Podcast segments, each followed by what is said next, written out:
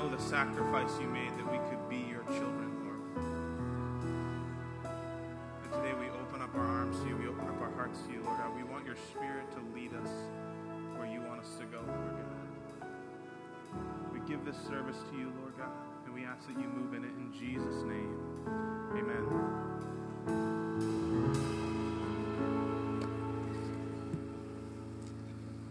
This doesn't work well. There we go.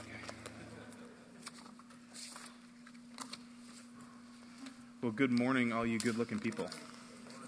I cannot believe there are that many of you out there on uh, like the national grilling holiday of the year. I am excited to be here with you this morning, and I just want to first just, if we, everybody can just close your eyes for a minute. I feel like God wants to press into us this morning. My heart and soul, every time I stand on this stage, is that we would take a step closer to what God has for us.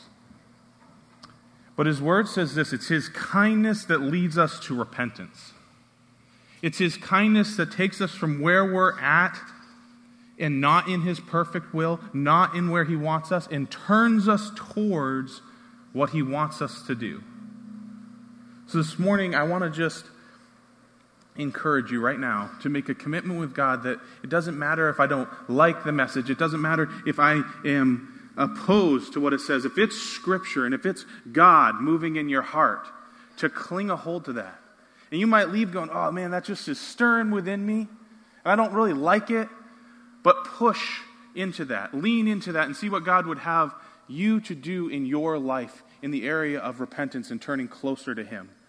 So, can we commit to that today as a church? Father, I just ask that you would stir in us, stir in the depth of our spirit, and turn us towards your perfect path for us. It is your kindness that leads us to repentance.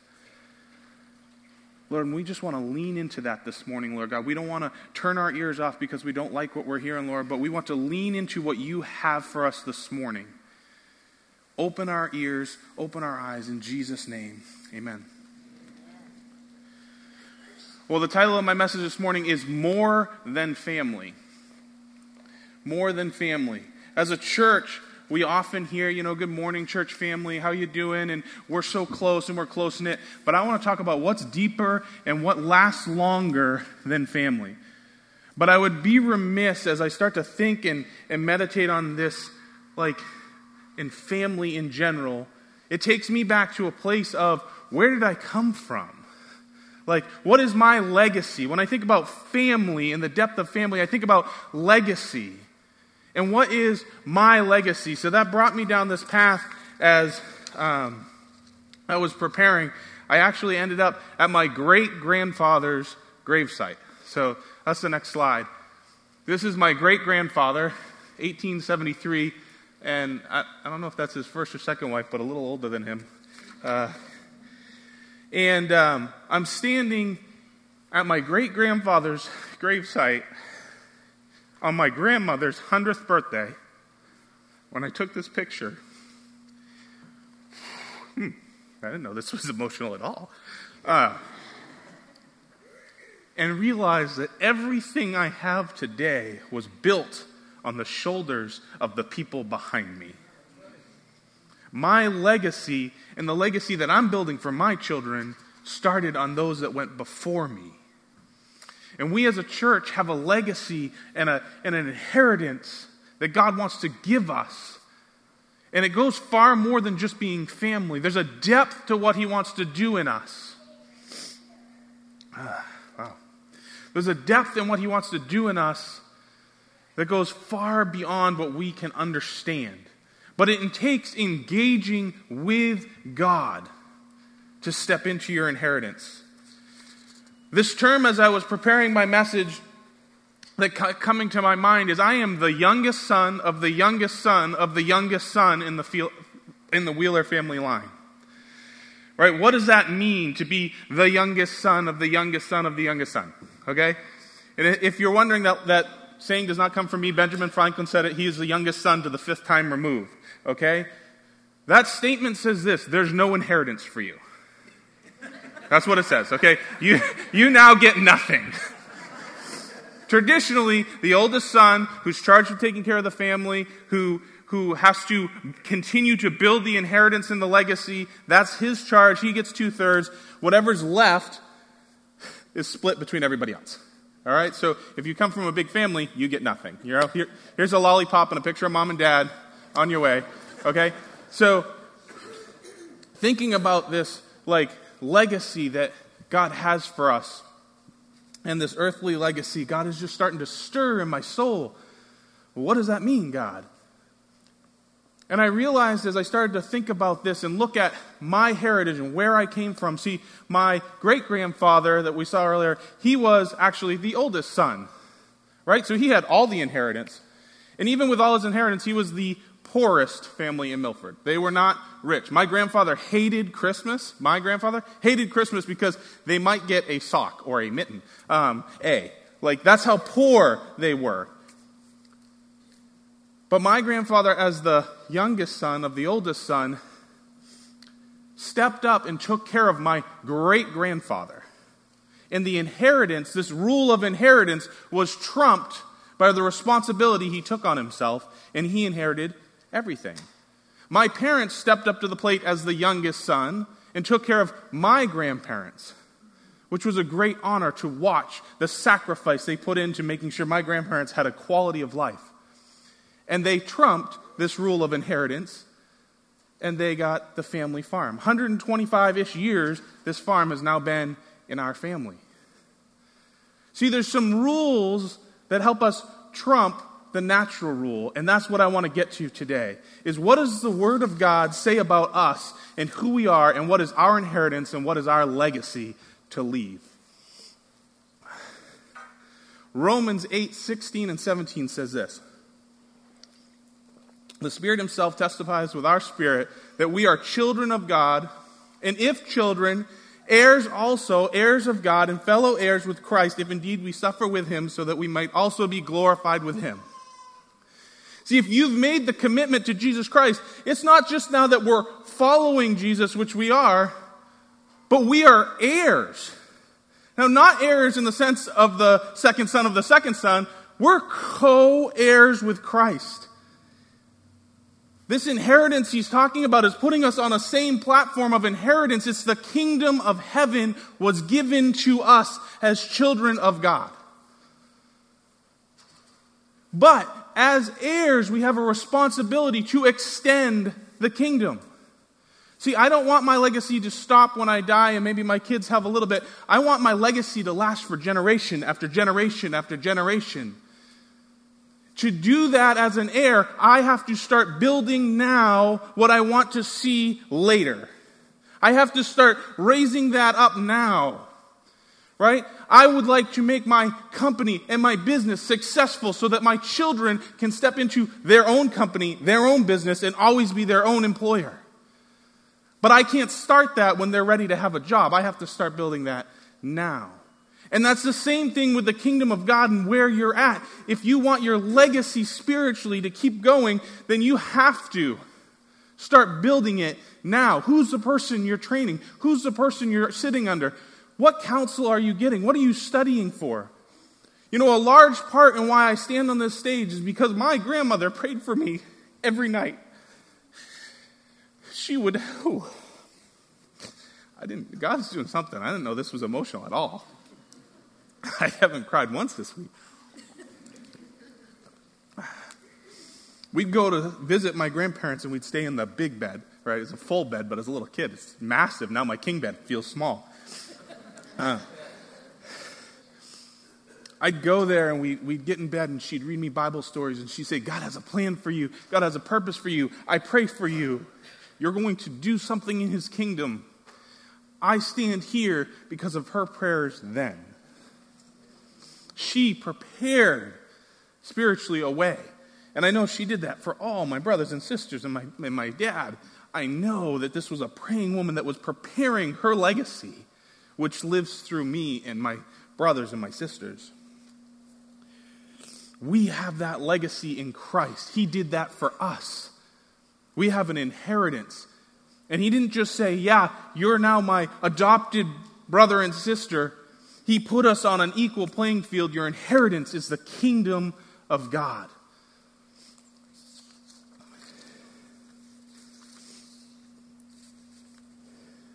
But, church, I want the most out of my inheritance. I want to do the most with what God's given me. And to do the most with what God's given me, I also have to adhere to some other biblical principles. And we're going to dig into that. But this principle I'm going to give you ahead of time. If you're a note taker, write this down. Just get this going in your mind. We are more than family, we are one body. We are more than family. We are one body. God has something to unfold for, here, uh, for us here, church. There's a depth to this that we need to understand to set the course for a spiritual legacy that brings the kingdom of God to earth. Right? There's a reason that once we get saved, God just doesn't pull us into heaven. Right? Why would we have to go through the rest of life, this turmoil, if we have a perfect place waiting for us? It's because it's our responsibility as heirs to bring the good word of God to the rest of the people that are on earth. That's our responsibility as heirs. It's to take care of and steward that which God has called us into. That's why we don't just disappear the minute we make a decision for Christ. And that would really freak people out. I mean, there one minute, gone the next. So, Corinthians Corinthians um, 12, 11 through 14 says this. But one and the same Spirit works all these things, distributing to each one individually just as he wills. For even as the body is one, yet has many members, and all the members of the body, though they are many, are one body. So also is Christ. For by one Spirit we are all baptized into one body, whether Jew or Greek, whether slave or free, and we are, we are all made to drink of one Spirit, for the body is not one member, but many. See, we were called into the body of Christ, but we all have a very specific role to play. Right? Some of, us, some of us are feet, some of us are mouths. I've been told I'm certain things I won't you know, get into. But we're all something. We have a part, a specific part to play. Unfortunately, in the church in America today, a lot of times we look at whoever's behind the pulpit or in the church office and go, they are all of them. And we neglect our duty as heirs. And when you do that, you lose your inheritance. Right? God's not going to take his salvation from you, but you're not going to extend who you are into the next generation. You're not going to leave a legacy. You're not going to extend that kingdom past yourself. You have a responsibility to fulfill the role that God called you to fulfill as a member of the body. See, we're more than family, we are one body. And we're supposed to be one body to the point where in 1 Corinthians 12 26 and 27, it says this If one member suffers, all members suffer with it. If one member is honored, all members rejoice with it. Now you are Christ's body and individual members of it. How often do you suffer with somebody that's suffering? How often do you rejoice with somebody that's rejoicing? I know that I probably don't do this as much as I should, However, I enjoy the connecting of the body. I love it. It's part of my DNA. Um, my wife and I are a little different. I'm like, yeah, people, come on over. Come on, come on. My house is open. It's fine. It's good. It's good. Come on in. And I love fellowshipping with Christians in my house and encouraging each other. And when you get together as a body, it's like connecting your organ to the heart and blood starts to pump and flow. But as Christians, we're called to bear one another's burdens. And if one member suffers, we all suffer. Why is that so important? Because God didn't create us for isolation. He created us to be connected to each other. He created us to engage with each other, to know each other. And let's face it, as Christians, a lot of times we can meet the minimum we're going to go to church. Or maybe we meet the sub minimum. I love you online, but you're a sub minimum. You're just watching online. You should be here, okay? You should be here with the body of Christ, fellowshipping with the body of Christ, because you've unplugged yourself from the body and now you're kind of on life support. They're never going to invite me back. Okay. It's important that we plug into the body. And this is a, a large church, so I want to I want to do something here for a minute. If you'll bear with me, I need everybody's help, and I need I'm going to call people up on stage. So if you hate being up on stage, don't raise your hand. How many people are born in January? January babies? Maddie, can you come stand right here? Um, February babies? Ellie, right here? Oh, careful. No standing, we're not tripping. This illustration could go bad quickly. March? Uh, yes. Sorry. Bethany, I forgot your name for a second. Apologize. April. All right. Volunteering. All right. May. May babies. Greg. June. Right here. Front row. July. Right here. August. August babies. There's got to be a few. Chris. September. We're here. October. Back there. November. Ernie, come on up. Whoa, we got two November babies. Wow. That's, that's fine. December. December babies. Come on up.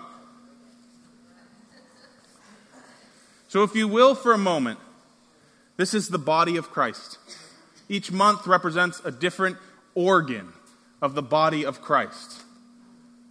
Inside of this church, how many people did we have that were January, February, March, April? There was a lot of you, right? We're born all over the place. So is the body of Christ. There's a lot of heads, there's a lot of feet, there's a lot of mouths, only a few spleens. I don't really know what a spleen does, um, but there's only a few of them. You guys can sit down. This simulates a small group in our church. If you go, hey, I feel like I have a gifting and a calling and I want to be connected to the body and I want to use my gifting, but Sunday mornings just doesn't offer me the ability. That's because we have a lot of people here. I don't speak all the time. That's probably my primary gifting. I don't do it all the time because we have a lot of speakers here. But in small group, they wish I would shut up sometimes.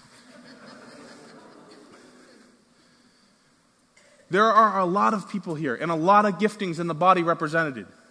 And if you're not plugged into a small group, you're losing the best opportunity you have to find your gifting and fulfill your gifting. Amen. You're missing it completely. And that goes for people online too. If you're not into a small group, if you can't come here, the least you could do is be in a small group. And you're missing it if you're not connected. You're completely missing it.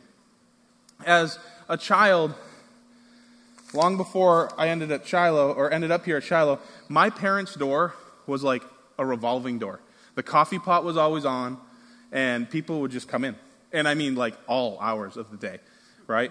Just in and out, in and out, in and out. And they needed things. We ran businesses out of the house, and, and there was a need for that. But you know what I picked up on as a child is that more times than not, people would get what they needed and then end up at the kitchen table with a cup of coffee. And there, was this community of people within Milford that would just show up at my parents' house when they needed to be heard or understood or needed wisdom or sometimes just needed a friend. See, people will seek community. And oftentimes within the church, though, we kind of put up this little bit of a wall. We don't want to seek that community because they might say, hey, um, we're glad you're part of our family, but um, you're kind of walking in some blatant sin, and it needs to be dealt with. We don't want to open ourselves up to that. But when you're in a good and healthy family, it will challenge you to be the best that you can be. So sometimes when we know we're dealing with stuff, rather than engaging where it's healthy for us, we retreat to isolation. We disengage from small group. We stop talking to a lot of people. Right? Community doesn't, isn't just made up of small groups. You could have a community outside of Shiloh small groups. You could have a, a, a men's group, a women's group, whatever it is, you, but you need biblical community. But sometimes we retreat from it. And when we retreat, there's no one to help bear our burdens.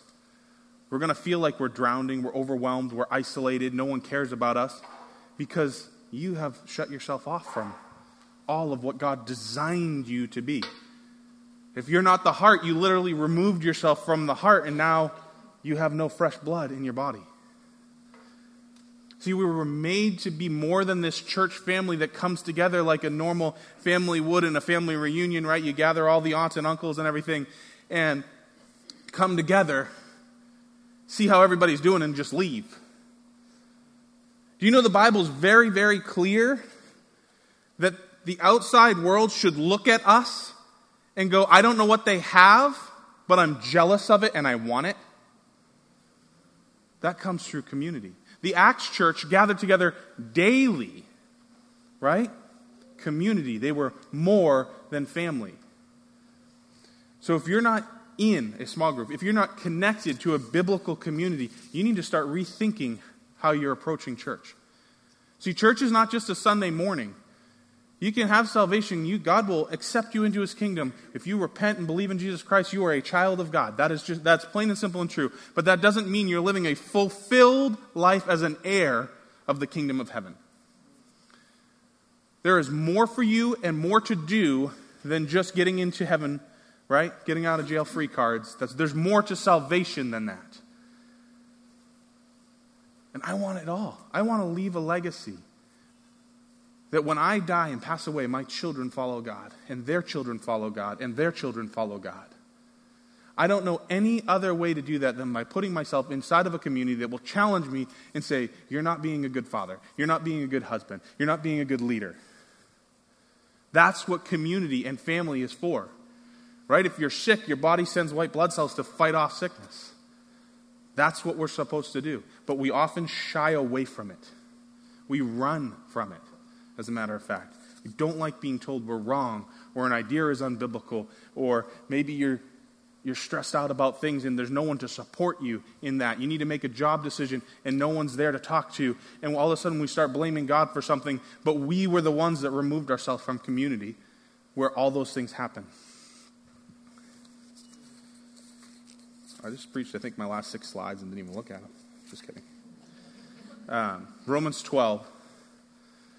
1 through 10 says this Therefore, I urge you, brethren, by the mercies of God, to present your bodies as a living and holy sacrifice acceptable to God, which is your spiritual service of worship.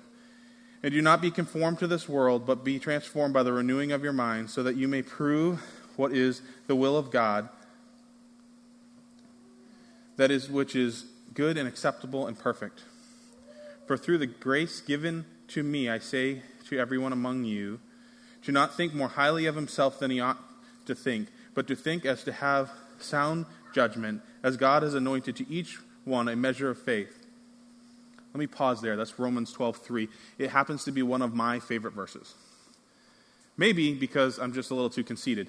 But to have sound judgment about who you are is a mature thing. I think too often this is where we kind of go astray as a church. Either we say, I'm not them, I can't accomplish that, or I'm better than them, I can accomplish more than that.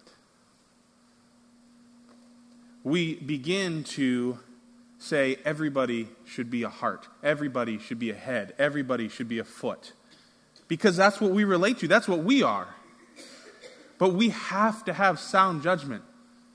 There are a lot of ways I like to do things in my family and in business and in the church that I need other perspectives because just my way would fail.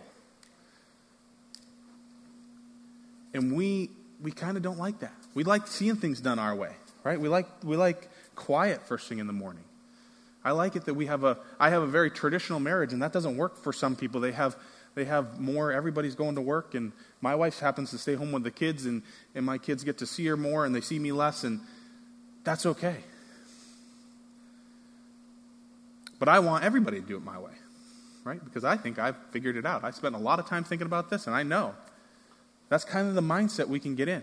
Or we get in the defeatist mindset of every other way besides the way that I'm doing is better. But this verse is to say, have sober judgment about yourself, about the role that you're in.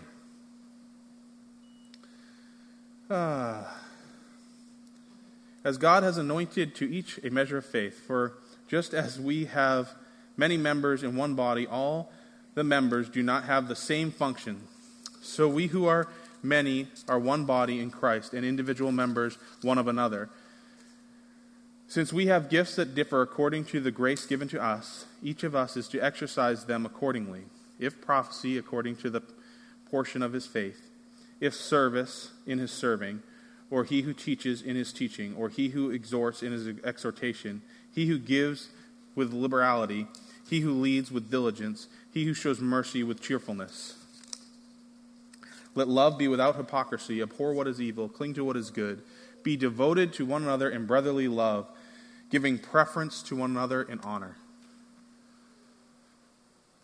See, if we only go to church on a Sunday morning and don't connect ourselves with the body of Christ and really begin to develop intimate friendships, a depth of relationship that goes beyond family, right? You can think of your family members. Can anybody think outside of their family, do they have friends that they would say, these are intimate friends? I would share this, my life, just like I would share my life with my family.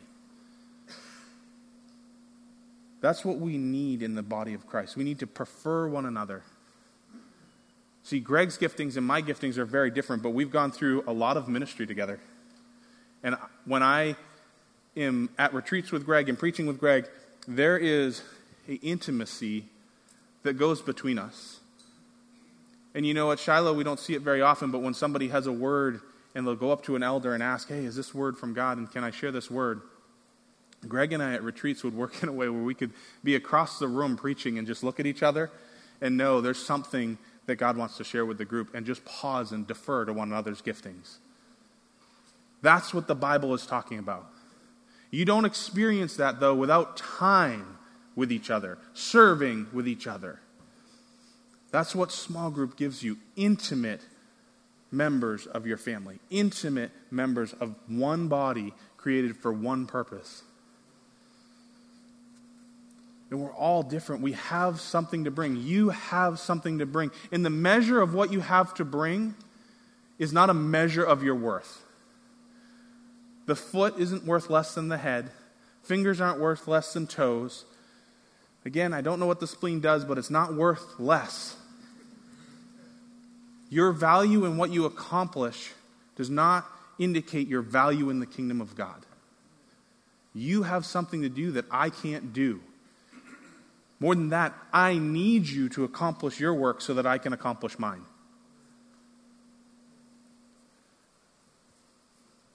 We need the people in the church that love going out and inviting people in to see God, to know God, to hear God.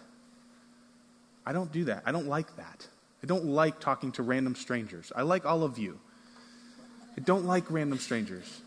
I don't want to stand on a soapbox on the street, but I have pre, uh, friends that are street evangelists, and they will walk up to anybody and talk to anybody and walk them through salvation and get them connected with a church and help develop them into disciples. That's not me. But if I just stand inside of these walls all the time and preach, and no one does that role, these walls are going to get smaller and smaller and smaller. See, there's a role for everybody in the church, and you are just as valuable as pastors, elders. You have something to do and we need to do it. We need to cling on to our right as heirs and our responsibility as heirs to extend the kingdom of God.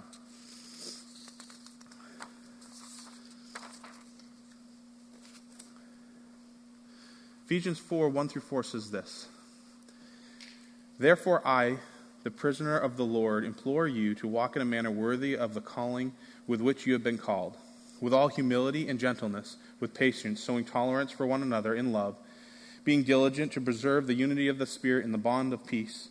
There is one body and one Spirit, just also you were called with one hope of your calling. This is Paul saying to walk in a manner worthy of your calling while he's in prison. What got him in prison? Walking in a manner worthy of his calling. See, sometimes doing what God's called you to do is not fun or comfortable.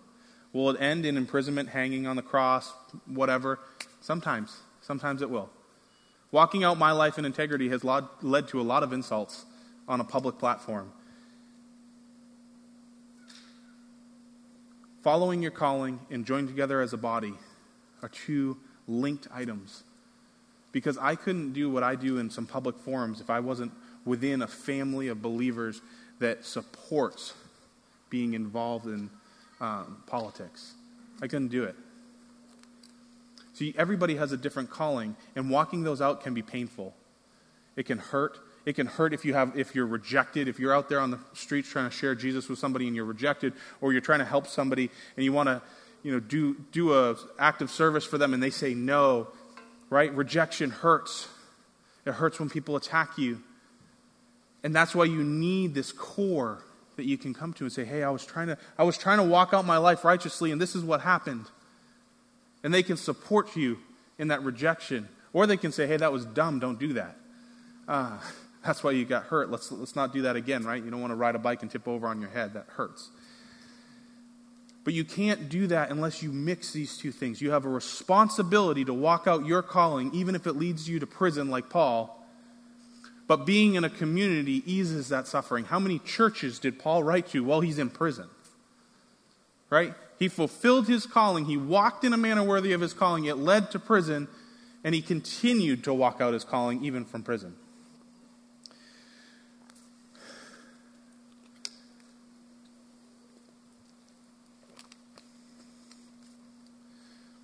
Do we shy back when the challenges come? When we know, hey, if I step into this calling, I could experience rejection and hurt, or I can just take a step back and I'll pray for that. I'll, I'll pray that people find God, but I'm not going to step up to say anything because I could get hurt. See, Paul fulfilled his calling, and we're supposed to fulfill our calling, and we're supposed to be more than one body, one family, united together. See, the whole church has one calling, and it's found in Matthew, and it says, Therefore, go make disciples of all men. That's our calling as a church, as Christians, is to go out and disciple the world. Not each other, but to go share the gospel. That's our calling, that's our legacy. We're supposed to walk in it. And to do that, you need to play your part. My grandmother didn't speak out much, but she wrote these note cards to everybody I know. I mean, she had this little cool old desk, right? The old secretarial desk. You flip it down, it has all these hidden compartments. It's, it's amazing. It was my favorite childhood thing to play with. Um, but she would write notes. That desk was full of stickers and paper and different color pens, and she would sit in her living room and write notes to people, notes of encouragement, and mail them and just, I, I have tons of them stuck in the side of my desk today. She didn't say much. She loved people. She didn't say much. She didn't, she didn't get outside the walls much. But that was her calling. She touched so many lives from behind a pen. So it doesn't matter if your calling is great or small. If you're, if you're a big member of the body, if you're a small member of the body, your membership of the body is important and significant, and we need to embrace it and walk in it. Got quiet. I'll write more jokes into my sermon next time. Maybe stand up comedy, Greg. Sorry, that was an inside joke. Okay. Well, let's pray, church. Father, I thank you that I am part of the body of Christ, that I have brothers and sisters in Christ that support me, that love me, that encourage me to do better and challenge me when I'm off your path. But I ask that you would prompt that in everyone's heart, Lord God. That they would find a community that they could be part of, that they could be a member of it, that they could explore deep, meaningful, lasting relationships that would challenge them to fulfill their legacy and their responsibility as heirs of Christ. Lord, as we go throughout this weekend, Lord, we just ask that you would be with us. Let us enjoy some time of rest, that we could be renewed to go about your work again. In Jesus' name, amen. Well, go start your grills and enjoy your long weekend. I love you all.